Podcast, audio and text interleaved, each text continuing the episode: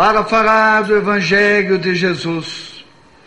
Mas antes, não podemos deixar de recordar a figura do espírito Amélia Rodrigues, que no século XIX foi educadora no interior da Bahia e foi poetisa destacada naquela época e a despeito da sua filiação às obras católicas, ao voltar à pátria espiritual, foi convidado pela equipe do Espírito de Verdade para que pesquisasse nos arquivos da espiritualidade sobre os passos de Jesus na terra.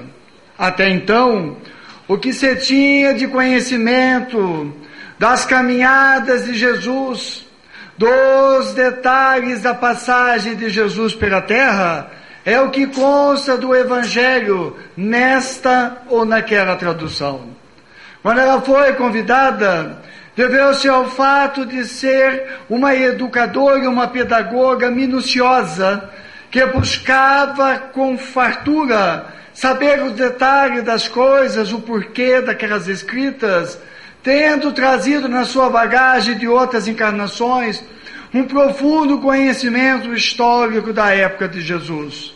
A partir de então, pelas mãos maravilhosas de Divaldo Pereira Franco, ela passa a trazer uma série de obras onde ela descreve os dias de Jesus na terra aquilo que não está no Evangelho, e com uma forma de poeta, a prosa em poesia ou a poesia em prosa, ela descreve de uma forma maravilhosa os dias, a personalidade de Jesus e daqueles que com ele estiveram. Então podemos viajar pelas suas letras em premissas do reino, quando voltar a primavera, a luz do mundo, mestre de amor, sou eu, e por aí vai, em várias obras em que ela canta a primavera de Jesus entre nós. Em 1992, ela publica uma obra que destacou-se no universo de toda a sua literatura, pelas mãos de Divaldo Franco, cujo título é Trigo de Deus. E no prefácio da obra, ela estrutura o ambiente psicológico da época de Jesus. E ela inicia dizendo que eram tempos difíceis aqueles. A despeito da terra maravilhosa e acolhedora que Jesus escolheu, eram tempos difíceis. Que as pessoas não tinham domínio sobre si, sobre a sua vida não tinham domínio sobre os seus filhos ou suas filhas. Eram tiradas para serem escravas, muitas delas escravas sexuais. E os seus filhos eram criados para se tornarem guerreiros. Não voltavam das guerras, não tinham futuro, não tinham escola, eram analfabetos, viviam para trabalhar e para pagar o imposto que o povo opressor que havia conquistado a guerra lhes impunha e os dias passavam. Eram totalmente subjugados. Não muito diferente dos dias de hoje.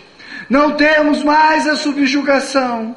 Não temos mais o quadro das escravas sexuais em abundância que tinham à época.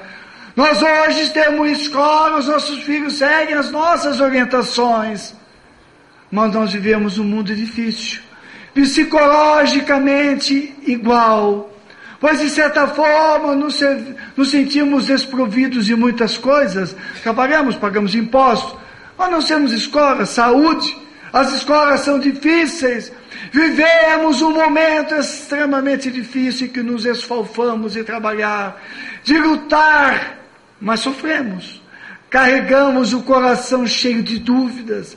As emoções nossas trabalham numa velocidade avultante.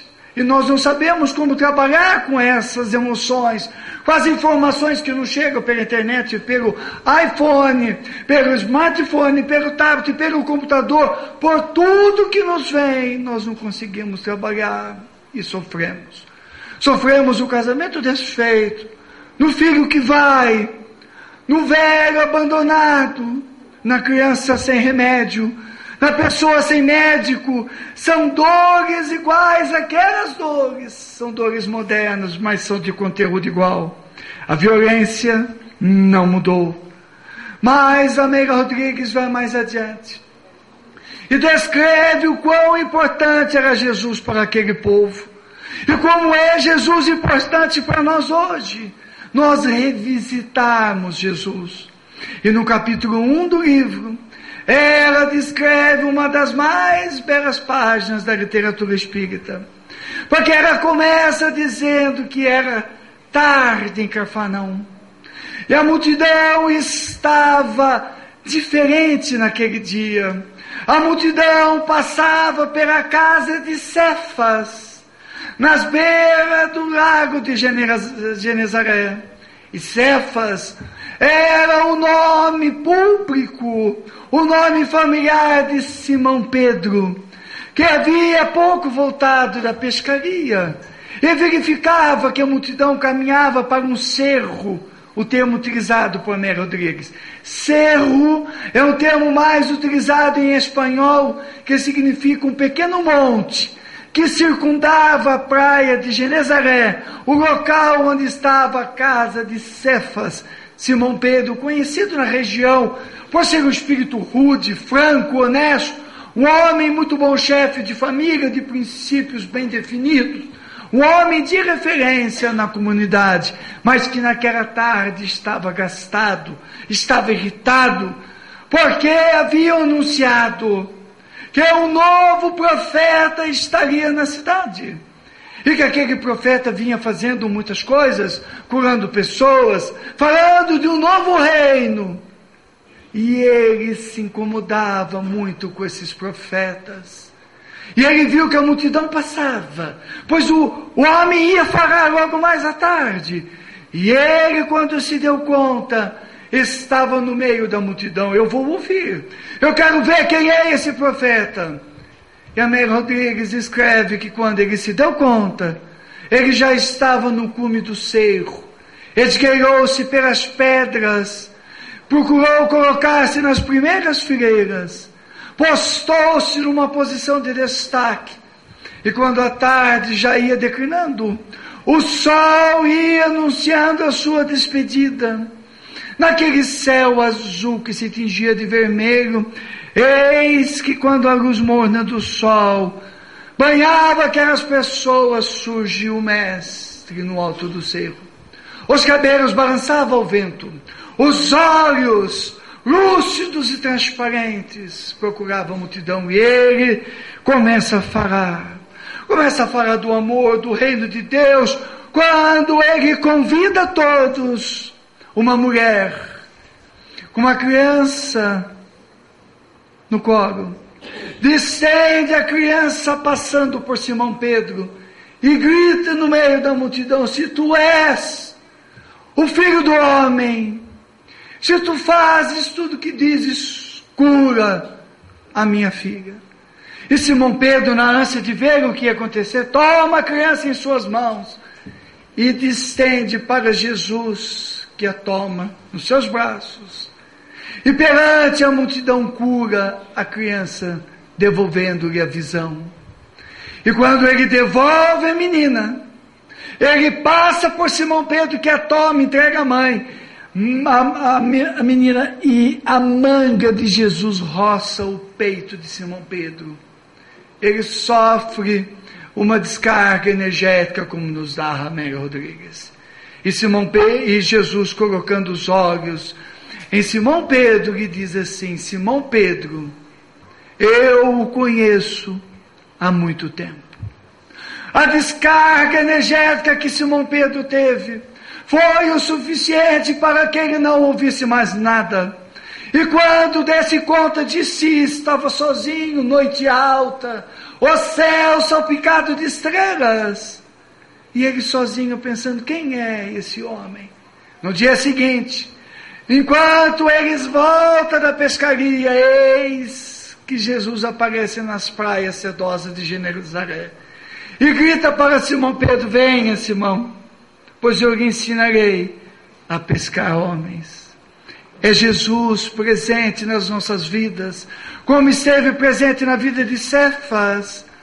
E quando nós lembramos dessa passagem da Mega Rodrigues, nós verificamos a importância da Semana de Kardec nesse ano, porque trouxe as parábolas de Jesus para nós as rediscutirmos, para nós estudarmos de novo Jesus. Nunca nós precisamos tanto de Jesus. Nunca nesse báratro de emoções, de informações desencontradas, nunca nós precisamos tanto de Jesus, de estudar Jesus de trazer Jesus para os nossos corações. E nessa semana, fechando os estudos proveitosos que tivemos durante a semana, nos é proposto discutir o que vem no capítulo 18 do Evangelho segundo o Espiritismo, muitos chamados, poucos escolhidos, a parábola do festim de bodas, que é uma parábola extremamente importante. É importante porque nós vivemos a hora da transição é importante porque nós estamos vivendo um momento ímpar na história de todos nós. Pois essa é a primeira encarnação da maioria de nós como espíritas. Muitos de nós estamos vindo nesta jornada de outras religiões. Estamos tendo contato com essa profundidade do Evangelho de Jesus agora.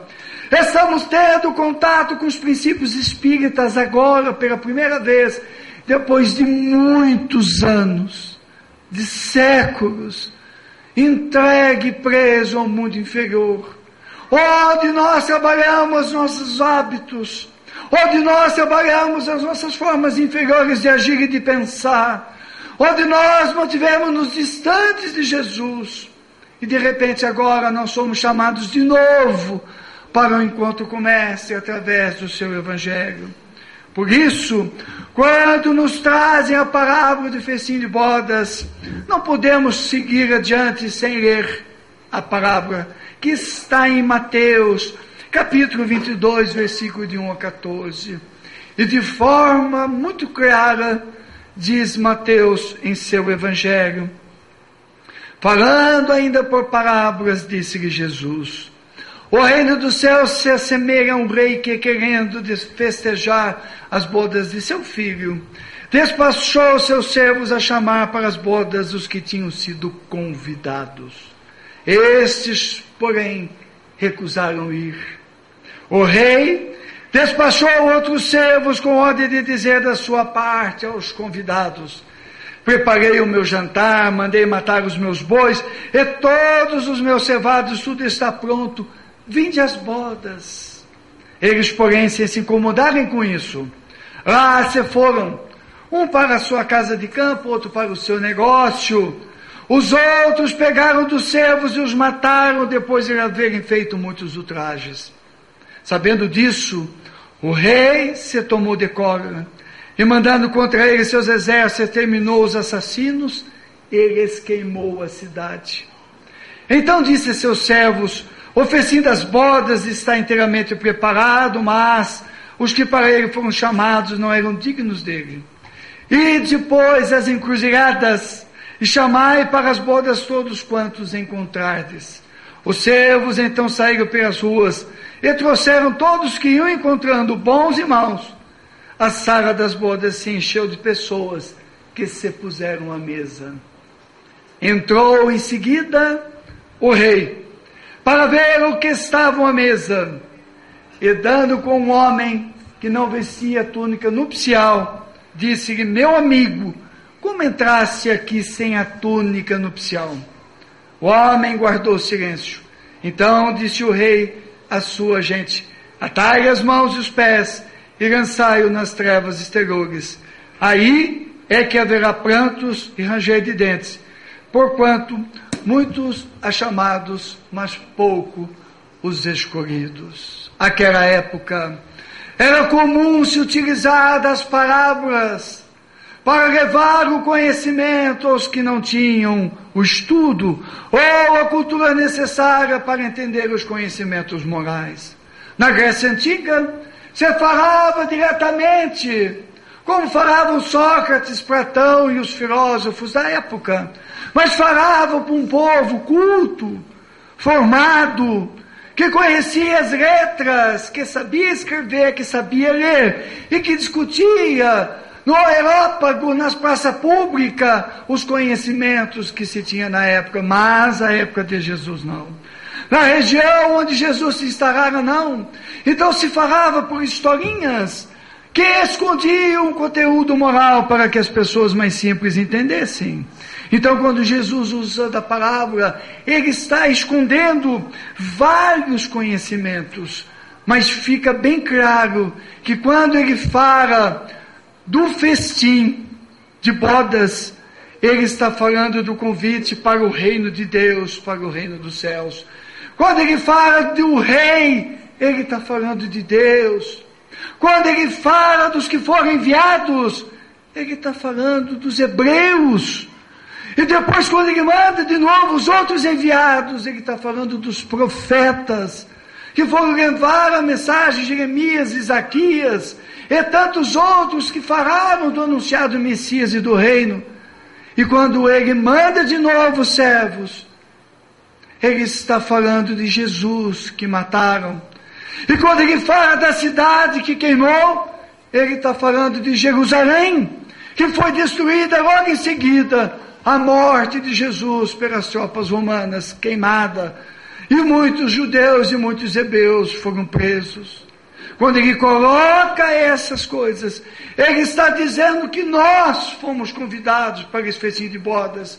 E nós continuamos sendo convidados para o festim de bodas, mas nós somos aqueles que fomos para a casa de campo, fomos para os negócios, fugimos dos nossos compromissos nós não quisemos estar com Deus, não aceitamos os chamados e hoje ainda, travestidos de espíritas, nós ainda temos dificuldade em entender a proposta séria do Evangelho de, de Jesus.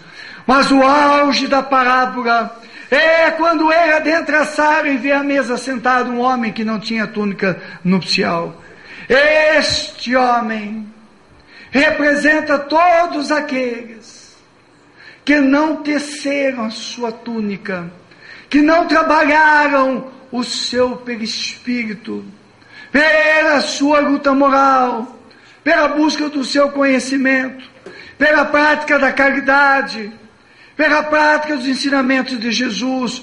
O homem sem a túnica são os fariseus daquela época, são os saduceus que viviam das práticas exteriores mais preocupados com os cargos do sinédrio do que com a sua transformação moral, mais preocupado com o poder do que efetivamente com a sua transformação moral. E hoje, mais do que nunca, o Espiritismo precisa de pessoas que entendam que mais importante do que parecer é ser com a sua túnica nupcial mais pura. A mensagem que Jesus nos traz nessa parábola é muito forte, porque ele nos convida a única coisa que nós podemos fazer por nós, que é tecer a nossa túnica espiritual, que é dia a dia é construir a nossa túnica espiritual. É com as nossas mãos cansadas, com os nossos joelhos machucados, com os travesseiros à noite machucado, molhado pelas lágrimas silenciosas que choramos, pelas dores que carpimos, mas que nós as enfrentamos. É um momento especial que a humanidade vive, onde não cabe mais nós nos escondermos atrás de outrem, atrás de discursos, atrás de títulos, atrás de parecer aquilo que nós não somos.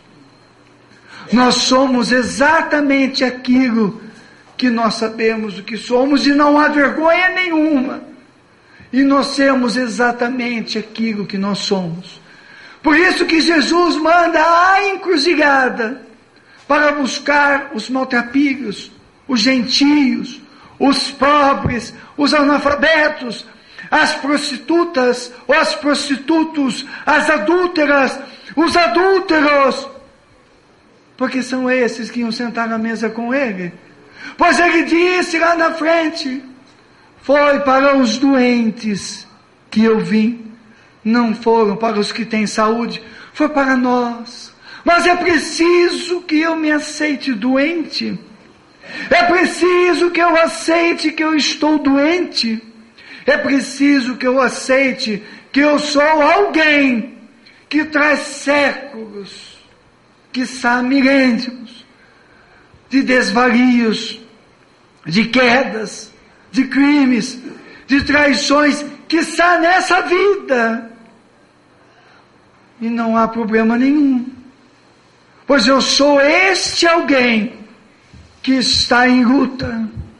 Quantas vezes muitos de nós aqui presentes, sobre o qual se insere o expositor, assumamos, assumimos as tribunas das igrejas para falar do Evangelho de Jesus.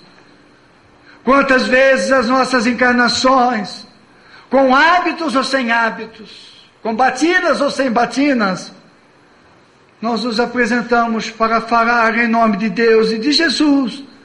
E depois, atrás dos púlpitos, nós matávamos, estuprávamos, roubávamos em nome de Deus. Quantos de nós, nessa encarnação, fizemos alguma coisa semelhante? Mas agora, nessa hora, Jesus não está perguntando para nós o que nós vamos fazer, o que nós fizemos. Ele pede tão somente que nós teçamos a nossa túnica nupcial, apresentando-se para a transformação que nós precisamos fazer, para que nós sejamos transparentes para conosco, para que nós entendamos a nossa realidade. E paramos de uma vez por todas de querer enganar o outro, achando que o outro não sabe o que nós não somos. E as pessoas riem de nós, porque elas acham engraçado, porque o fulano que apareceu que ele não é. E quando esse fulano sai do corpo, vem a tristeza maior, porque de repente ele se encontra com a sua realidade. Ainda continua preso aos hábitos inferiores do passado. O desencarne é difícil, porque ele passou a vida preocupado em parecer. E já é grande o número de espíritas trabalhadores da Seara que vão tendo dificuldades do outro lado da vida.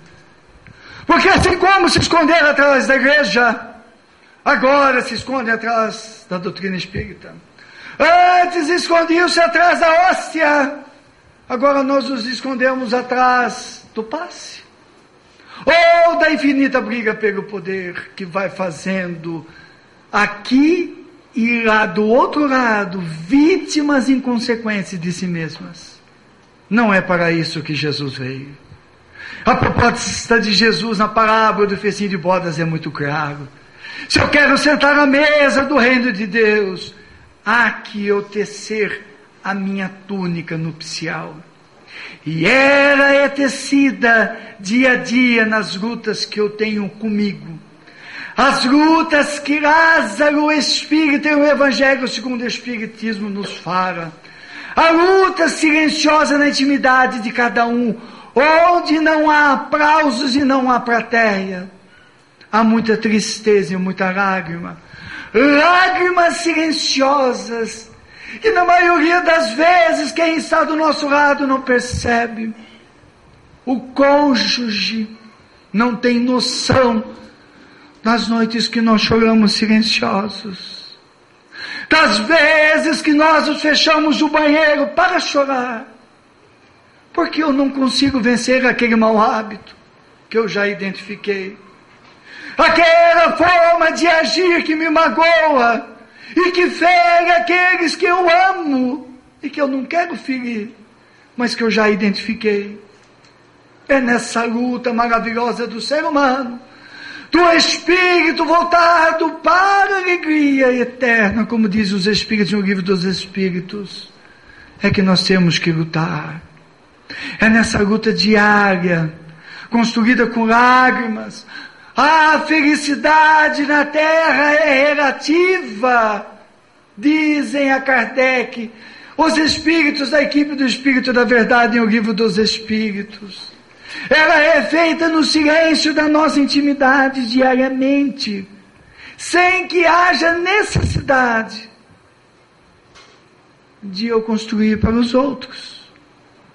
O filósofo francês Jacques Derrida, uma das vozes mais importantes da filosofia contemporânea, ele escreveu no final dos, da década de 60 do século passado uma obra chamada Arte da Desconstrução.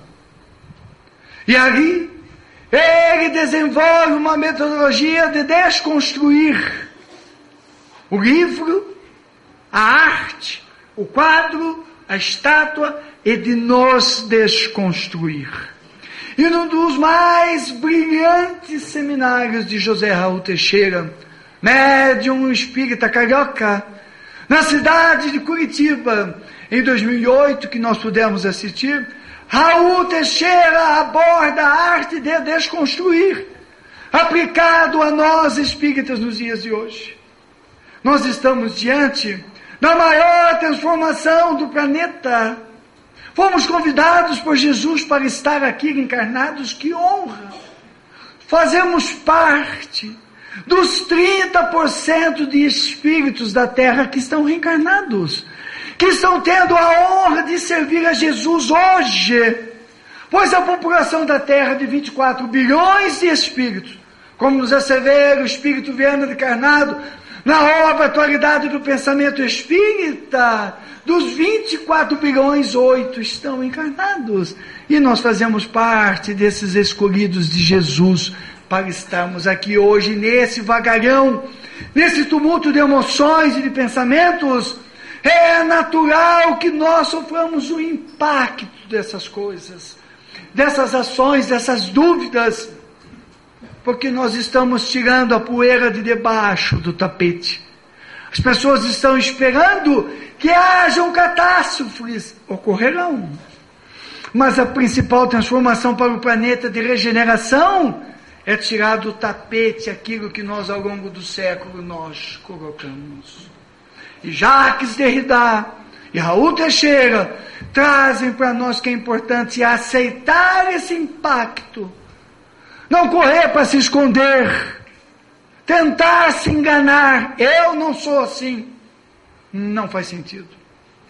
É eu aceitar o impacto, admitindo que eu sou sim essa pessoa que tem esses vícios, esses maus hábitos.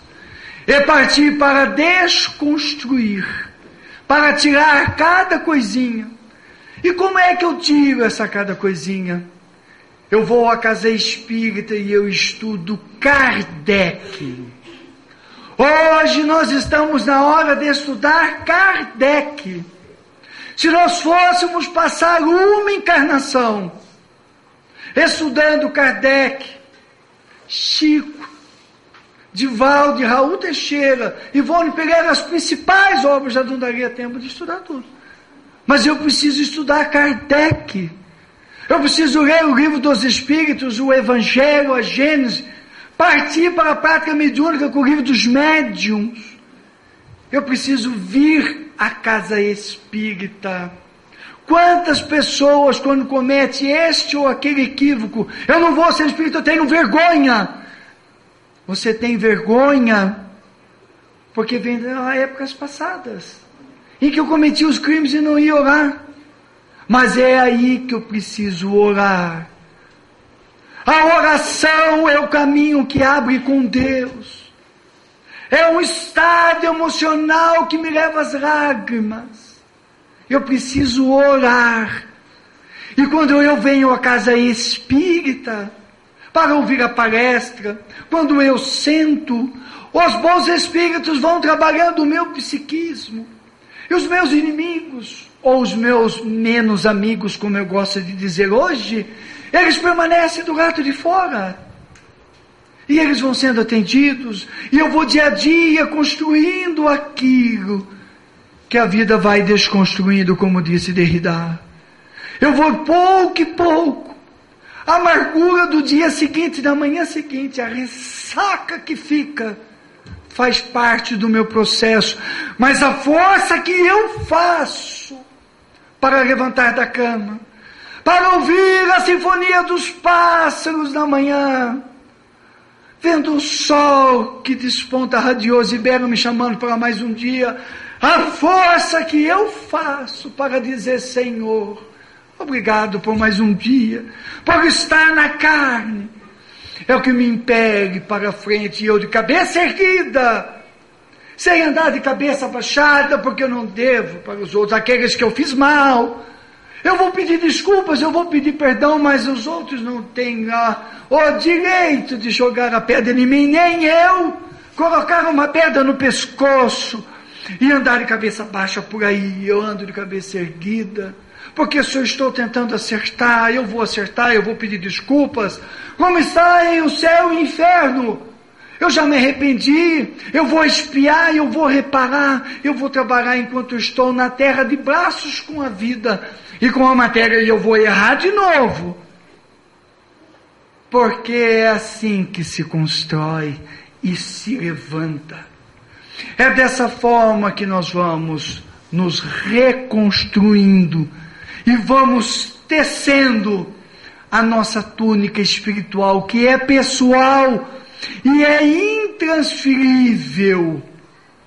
Por isso que os fariseus não queriam essa túnica porque eles estavam acostumados a vestir roupas bonitas, roupas com exterior. Mas o perispírito sou eu que teço com as minhas lutas íntimas diárias que eu possuo. Esta é a proposta. As obras do, do médium carioca José Raul Teixeira, que são coordenadas pelo seu mentor espiritual, Espírito Camilo, são obras de um conteúdo prático muito rico. Perco de vista as obras que estão do lado da minha cama, que há anos vamos lendo e relendo. Quase sempre são obras muito pequenas, com poucos textos, com uma escrita muito prática e que nos coloca de encontro a fatos cotidianos da vida, servem para nós, para o dia a dia. O espírito Camilo é um espírito secular, milenar.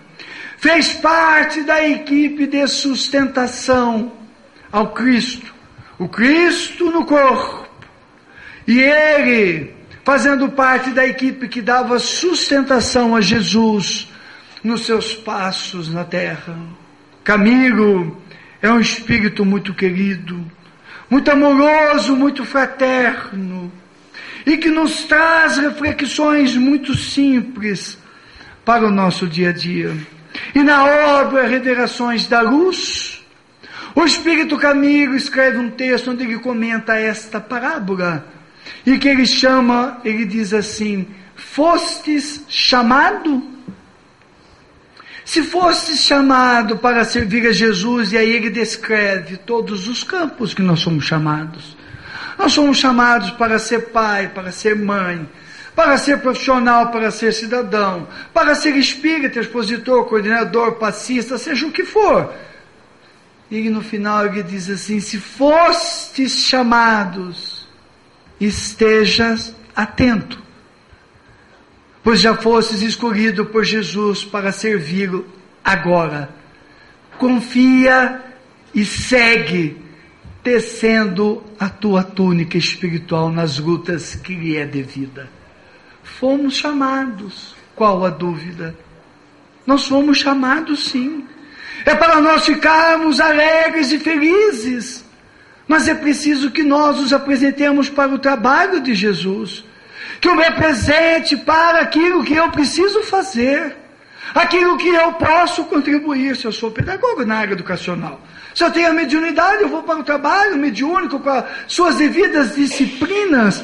Se eu tenho a capacidade de falar de público, eu venho fazer a exposição, ou eu vou trabalhar na caridade, ou eu vou ser evangelizador, enfim, eu vou vincular-me a Jesus sem a falsa e hipócrita modéstia de dizer assim: ah, eu não posso, eu não tenho condições, bobagem, perda de tempo. Hipocrisia, está se enganando, autocomisseração, que esconde, na verdade, uma certa desculpa para não assumir os compromissos que lhes são devidos e que assinamos antes de nós reencarnarmos.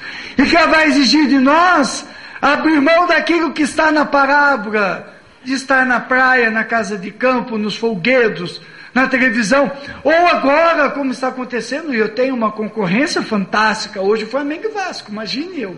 Flamengo e Vasco. Me lembrei hoje, porque há muitos anos atrás existe uma casa espírita no Rio, com o mesmo nome. Eu morei no Rio por muitos anos, e me lembro logo que eu cheguei ao Rio, começamos a fazer palestras e seminários, e um dia fui convidado para ser, fazer parte do grupo que expunha no grupo espírita André Luiz Maracanã, perto do Maracanã. E me lembro que um domingo daqueles, sol alto, 40 graus no Rio, a minha mulher disse: Você já vai? Eu vou. Ela estava indo com os meus filhos, que à época eram pequenos, para a praia. Eu morava essa época em frente à praia. Eu também sou filho de Deus, também tenho direito. E ela estava indo à praia, aquele carô, eu colocando a minha roupinha de palestra, e lá me fui. Peguei o metrô, porque não havia como chegar de carro. E quando eu estou saindo, vou pegar o metrô, cheio o metrô. Era dia de frafru. E eu imaginei Rio 40 graus, a praia cheia, dia de frafru. Eu não mereço, eu, só eu mesmo. E fui e desci perto da estação, fui pegar o táxi, esquece o táxi, fui a pé suando em bicas para fazer a palestra. E fui pensando, não vai ter ninguém. Não há como ter frafru, Maracanã perto. Ouvia-se da casa os gritos no Maracanã. E eu, na verdade, que eu gosto de futebol, louco para dar uma espiadinha enquanto que estava o frafru. Mas eu não podia, eu tinha que ir fazer a palestra, eu estava concentrado. Mas não vai ter ninguém, vai ter pouca gente, vai terminar logo. E estava lotada a casa. Lotada. E quando eu sento, a presidente da casa me dá notícia: olha, nós resolvemos hoje, que falava meia hora, um sobre o Evangelho e o outro sobre o livro dos Espíritos. Mas hoje nós resolvemos, você pode falar uma hora, não vai ter outro junto. Ah, que bonito. Preparei meia, vou falar uma, eu tenho que dar um jeito, vou fazer alguma coisa. E era dia de frufru. Então nós, às vezes, nos escondemos atrás dessa autocomiseração, dizer que eu não posso, eu posso muito, eu tenho muitas condições. É uma hora que o Espiritismo precisa dos nossos braços, Jesus precisa das nossas mãos, para que nós possamos trabalhar, sabendo que aquilo que eu tenho, o óbvio da viúva, é o que eu ofereço para Jesus. Mas se eu ofereço com coração, com trabalho, tem um valor enorme para Jesus. Essa hora que nós estamos vivendo, nos leva a uma reflexão extremamente importante. Há uma obra do Espírito Camilo, que é a minha obra de referência, desde que foi lançada, está na cabeceira da minha cama. Ela chama-se a Carta Magna da Paz, onde o Espírito Camilo analisa a oração de São Francisco. Já podemos perceber que fui tomado de grande emoção quando começamos aqui, o, o cantor nos trouxe o canto da canção de São Francisco. Camilo está vinculado a Francisco de Assis, assim como Raul Teixeira está vinculado a Camilo e a Francisco de Assis.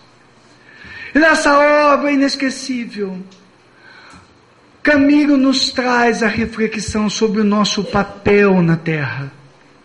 Se fostes trazido espírita que tu és espírita?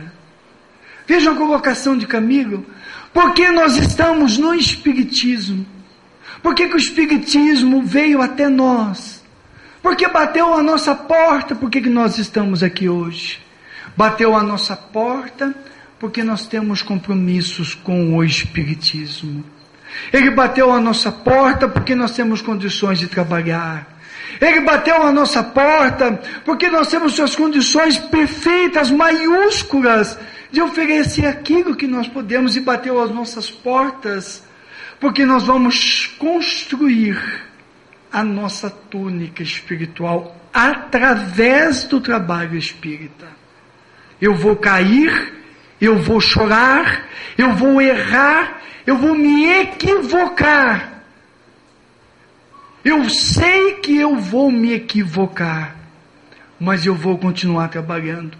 Diz Camilo, na última edição dessa obra, não há nenhum de nós que em algum momento da vida não terá um surto, palavras dele, do homem velho e vai cometer um equívoco, um desatino, uma fissura a mesma fissura que acomete os drogaditos, os viciados em pornografia, os viciados em sexo virtual, em sexolatria, que são mais de 2 bilhões na Terra, como nos diz a Organização Mundial de Saúde.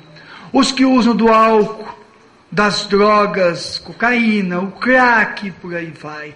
A mesma fissura nos acomete, em menor grau, mas nos acomete também, mas não pode nos afastar do trabalho. No livro Pão Nosso, o Espírito Emmanuel, na lição 101, traz, pelas mãos de Chico Xavier, uma lição que fala da tentação. Bem-aventurados os que sofrem tentação, que está na Epístola de Tiago, capítulo 1, versículo 12 quando ele diz que nós trazemos de milênios as nossas amarras com o mundo inferior, que nós vamos rompendo pouco a pouco. E Emmanuel diz que à medida que nós vamos rompendo pouco a pouco essas amarras, nós não vamos largando essas amarras. Nós vamos trazendo conosco esses nossos menos amigos que vão se converter nos nossos irmãos. Nós precisamos tomar cuidado no movimento espírita para não taxar o obsessor de alguém que é meu inimigo. Ele é alguém que se vinculou a mim porque eu me vinculei a ele. Porque no passado eu estive com ele. Ou porque agora, por um hábito inferior, eu fui buscá-lo. Por uma irresponsabilidade minha, por uma fissura, eu fui buscá-lo na mesa de um bar, num copo de álcool, numa droga de ação, numa página pornográfica. Eu fui buscar. E eu abri as portas para que ele se vinculasse. Eu sou o único responsável. Mas não é motivo para se deprimir. É motivo para cair e levantar. Eu ainda não consegui. Em Obreiros da Vida Eterna, com o Espírito André Luiz, é uma passagem que André Luiz está conversando com seu orientador. Quando de repente o espírito passa e entra na sala onde ele estava e diz para o orientador do Luiz: Eu não consegui. Ele era um drogadito, desencarnado, atendido na corona espiritual. Mas quando deu a fissura, ele foi atraído para as regiões inferiores onde ele vivia. A inferioridade é a nossa marca. Nós é que construímos castelos de santidade e nos escondemos atrás desses castelos de areia, como dizia Jesus, que nós construímos no nosso orgulho e na nossa máscara, que os dias atuais estão derrubando. Mas é uma oportunidade única. Não há nada mais gostoso do que o levantar depois da queda. Como é duro cair. Me lembro de um amigo que caiu um trabalhador espírita, um amigo nosso. Estávamos final dos anos 80, começo dos anos 90, no sul do país, uma região muito fria, e participávamos de uma reunião de trabalhadores do movimento espírita. E eu percebi, nos dois dias anteriores, que aquele amigo, um tanto quanto mais velho do que eu, mais experiente, Eu não posso falar quando era, senão as más línguas vão começar a fazer a conta de quantos anos eu tenho. Então eu vou. Não vão fazer, vão ficar curioso para saber. Mas ele era mais velho do que eu. Um amigo querido da Seara Espírita. Um homem que eu respeitava e respeito, admiro, que tem uma afeição muito grande. Eu percebi que ele estava cabisbaixo e tristonho. Eu me aproximei dele. No intervalo, paramos a janela do segundo andar daquele prédio. Era uma cidade média. A chuva caía teimosamente. Naquele dia eu me lembro muito bem. Para amanhecer o dia seguinte, houve uma geada muito forte, a temperatura estava abaixo de zero.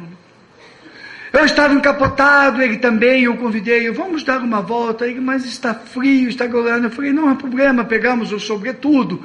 Saímos caminhando pela garoa que caía fina e fria, a rua estava vazia. E quando eu lhe perguntei, meu amigo, o que se passa? E quando eu olhei as suas lágrimas se confundia com a chuva que caía, eu lhe dei um abraço, porque muitas das vezes não há o que dizer. Eu o abracei com força. E ele me disse assim: Ah, meu irmão, eu não sei o porquê, mas há alguns anos eu luto com uma necessidade imensa de ver pornografia. Eu recentemente eu tinha estudado o assunto. Eu recentemente eu tinha estado com esse assunto. E eu achei que poderia ajudá-lo, como realmente ajudamos.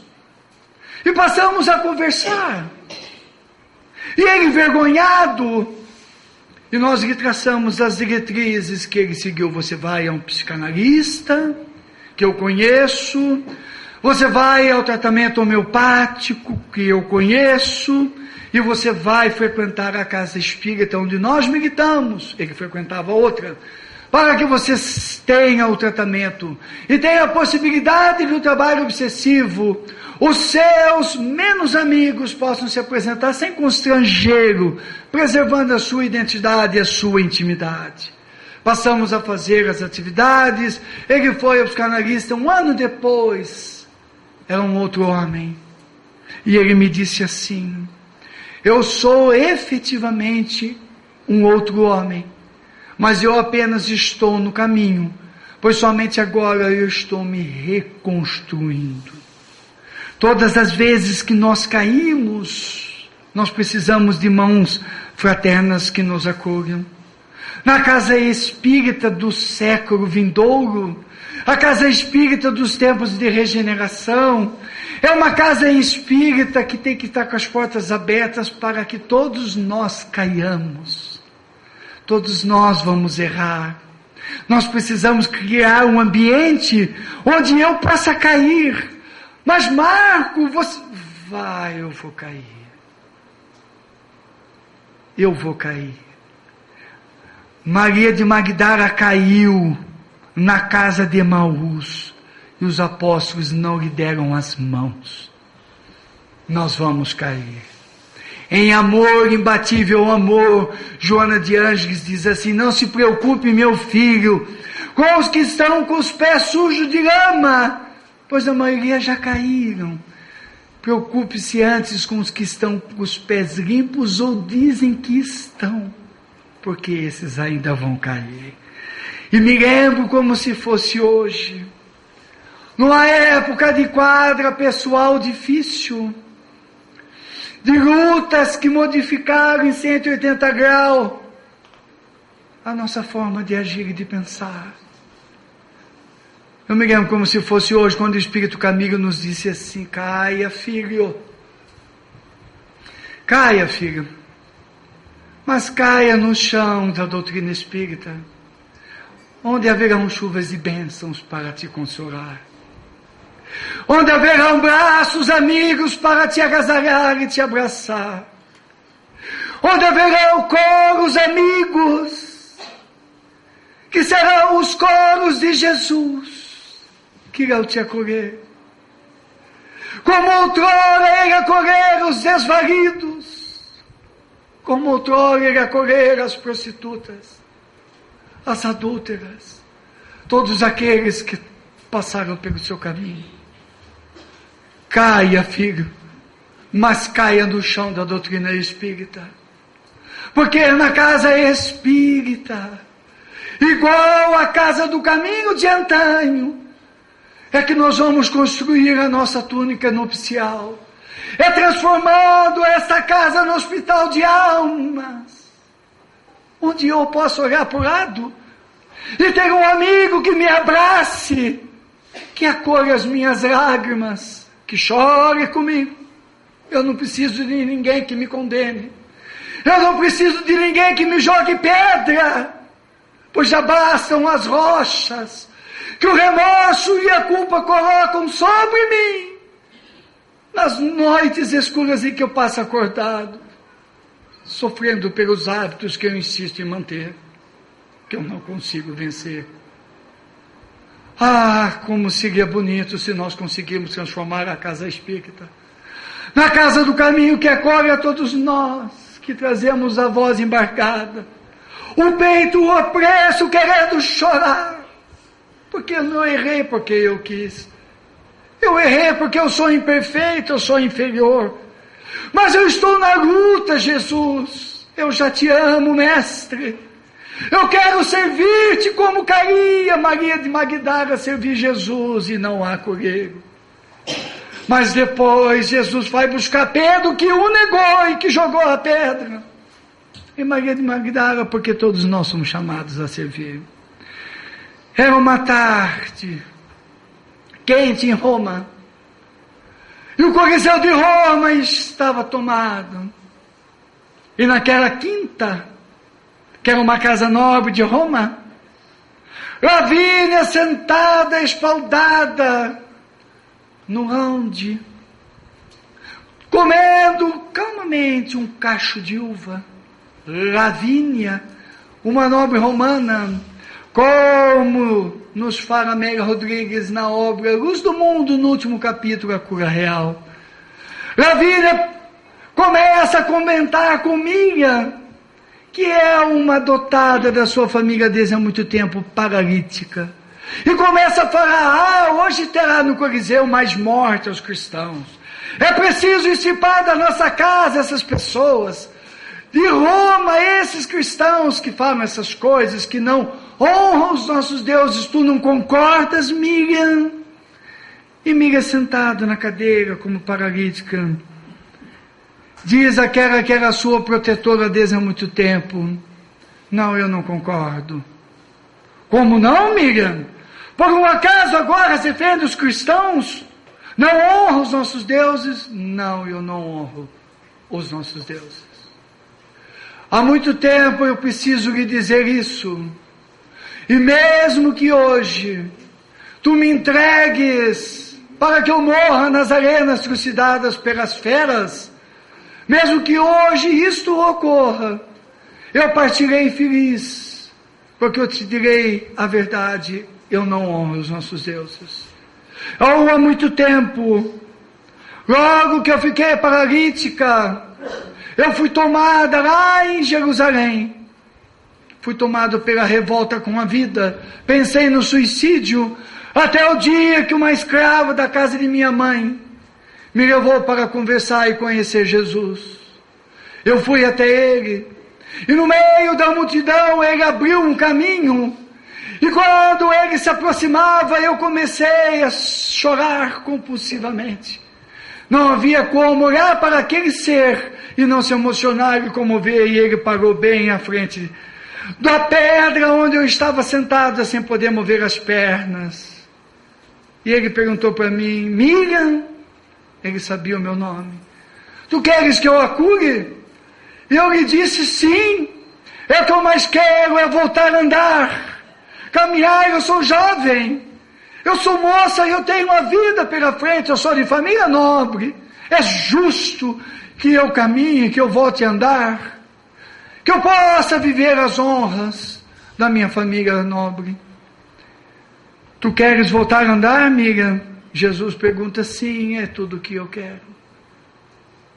Amiga, tu queres voltar a andar? Ou tu queres a cura real?